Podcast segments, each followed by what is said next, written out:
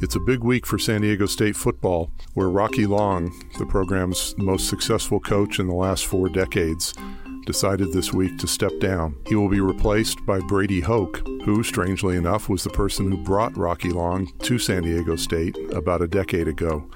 Hoke left for Michigan, Rocky became the head coach, and they went to bowl games ever since. For the San Diego Union Tribune, I'm Jay Posner, and this is your San Diego News Fix. Kirk Kenney, you cover the San Diego State football team for the Union Tribune. And what can you tell us about what went down this week and I guess more importantly, why it went down? Why did Rocky Long decide to step away from the program at this point? Well, publicly, Jay, the uh, whole thing went down seemingly in about 48 hours, although I think Rocky Long had been thinking about this he said uh, ever since the Aztecs bowl game back around the 21st of December and took the time through the holidays to really decide if this was in fact what he wanted to do. And he decided it was. So uh, he told athletic director John David Wicker that that was his intention. And then quickly Wicker went into the mode of finding uh, Rocky's replacement. And like you said, strangely enough, he was already on the staff, Brady Hoke, who was uh, tan, rested, and ready to come back and return as the Aztecs 19th head coach. And as you pointed out today, he's their 17th and 19th uh, head coach. Uh, what was behind Rocky's decision, though, to, to step away right now? I know he's about, I think he's about to turn 70 years old. Uh, do you think he just decided that he had, had had enough at this point and wanted to do something different? I think it's finally dawned on him. You know, he's only got so many more years left of being able to be a coach. And I think he decided with all the other trappings of that come with being a head coach, he didn't want all that to deal with, and just would like to. Says he's retired, but I expect in a, in the very near future he'll have another job just as a defensive coordinator, where you don't have all the other distractions. You can just coach your guys and and uh, do what he's done for going on 50 years. It's funny because he seemed like he was a pretty good interview, at least you know, especially by coaches' standards. You know, very much a, a straight shooter and and seemed to enjoy some give and take. But uh, do you think it was sort of the media part, or was it was it all the other stuff that goes with it in terms of you know dealing with boosters and recruits and all that thing? Although I guess as a coordinator, he'd still be dealing with recruits, but. Uh, do you think it was just kind of just not enough time to do the coaching that he enjoys?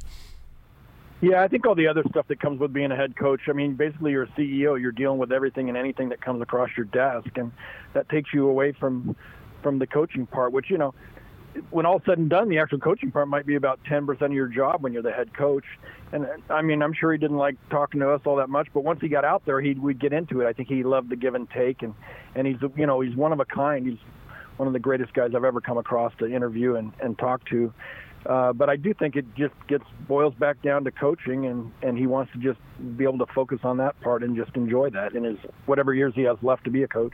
So even though he didn't necessarily enjoy everything that went with a head coach, he was obviously extremely successful. I mean, let people know what kind of run did he have here, uh, and and this program was obviously, you know, for about thirty 35 years really inconsistent, not a whole lot of success, and all of a sudden, you know, pretty much 10 years in a row now, uh, they've been pretty good. What what was it about Rocky? And I guess it started with Brady Hoke, which we can get to in a minute. But what was it about Rocky that that allowed him to be so successful uh, at a place where they hadn't done a lot of winning? Yeah, I think once the uh, 60s and 70s Coryell era, followed by Claude Gilbert, ended the Aztecs went more than 30 years where they barely went to a, I think they went to one bowl game. In in those 30 years, they had nine winning seasons. Rocky had nine straight winning seasons, and I think a lot of what he did, he brought back a toughness to the program. One thing I, that I think about is these guys could tackle, they could play defense, and that was a lot of things that we didn't see in the earlier years. And he put together a system that really worked. Um, that's something that I think Brady will be able to continue. And, and I think Rocky said when he was hired back in 2011 to be the head coach when he replaced Brady that Brady had laid the foundation, and Rocky's definitely very much built on that. So Brady was the was the coach in um, nine and ten, I believe, correct? And he took over a program that was two and ten. and two years later they were nine and four, won a bowl game. He went on to Michigan, uh, didn't had one really good year there, and it kind of faded as he was there, and ended up getting replaced and was an assistant. What were the circumstances with bringing him back a year ago, and do you think that maybe in the back of Rocky's mind he had it? Uh, it was there that maybe Brady would replace him someday. Rocky said that there was never any, you know, coaching waiting or any even thought that Brady would end up taking over the program. I think they've been very close friends going back probably more than 25 years when both were on the staff at Oregon State. And I think uh, Rocky's tried a couple times to get Brady back on the staff, and it just wasn't the right timing.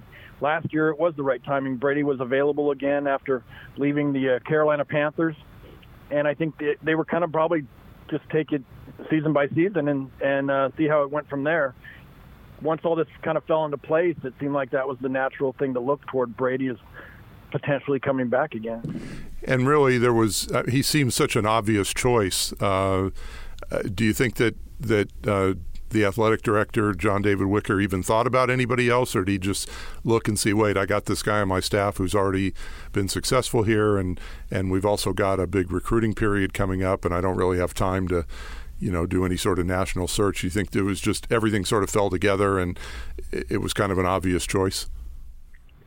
I think there was some discussion on Brady was very much an obvious choice. I think there before going in that direction, there was a little bit of discussion on what would other possibilities be. The one thing I keep coming back to because I've seen some criticism at this hire by some people in the fan base, but but I don't think a lot of people understand is for a lot of group group of five programs, if you have two or three good years, you're going to use that as a springboard to a Power Five school, which is what Brady did the first time around. The one thing I like about this hire is Brady's now above an age, and he's been around the block a couple times that I think he'll stay for the long term and and continue the stability that this program's enjoyed over the last ten years. I was going to say it seemed like it would be a pretty easy transition, right? I mean, there'll certainly be some changes. Uh, do you think there'll be any major changes, or is it still a little too soon to tell in terms of assistant coaches what will what will happen? But the basic philosophy will probably stay the same, right, in terms of the offense and defense that they run. Yeah, I think very much so. And in fact, he said the defense will be the one that Rockies run with maybe a tweak or two, but it'll be very recognizable. I think they'll keep going in the direction that they started this year with the spread formation, and and that will probably I think be even a little more pronounced with Brady. As far as staff changes, I, I would think the the biggest chances of that would be on the offense, where you know Jeff Horton had come under fire for the, them only averaging about 20 points a game the last two seasons, and Jeff Horton was very close to Rocky, and I think Rocky showed some loyalty sticking with him. Brady, I think, will and he and he mentioned in yesterday's press conference that you know when you come in, you know you want your guys, and and I think he's definitely interviewing guys today and and checking things out. But I would not be surprised at all to see a lot of change, more so on the offensive side of the ball. Last thing uh, for you, do you think that this will be the Aztec fans that have grown accustomed to success over the last decade in in terms of competing, at least competing for conference championships and and winning uh, winning sometimes and and going to a bowl game. Uh, each year, do you think that there's any reason for concern, or do you think this will, the program will sort of keep uh, sailing in the same direction as it goes forward? I think they'll they'll stay on this current path, and then what'll be interesting to see, especially in the next month or two, we'll hear if they are able to get the uh, the land situations that's squared away down in Mission Valley, and if they can turn a shovel in the next few months and and really have a chance to meet that tight deadline of opening the new stadium in 2022, I think that'll be a huge boost for the program. So I think in the short term, that'll be the thing to see. In the long term, I think they're going to be in good hands with Brady Hoke. Okay, thank you, Kirk Kenney. In other news with the Aztecs, the basketball team is now 16 and 0 after defeating Wyoming last night. They come home and play Boise State on Saturday.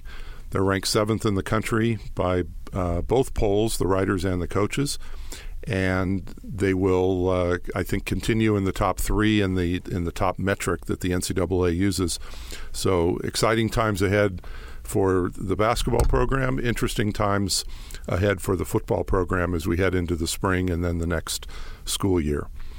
Thanks for listening to the San Diego News Fix, which goes live weekdays at 5 p.m. On weekday mornings, you can also hear a quick rundown of local weather and headlines. Just tell your smart speaker to launch the San Diego Union Tribune. You can also get the flash briefing as a podcast. For a full listing of our audio offerings, go to uniontrib.com slash podcast. Until next time.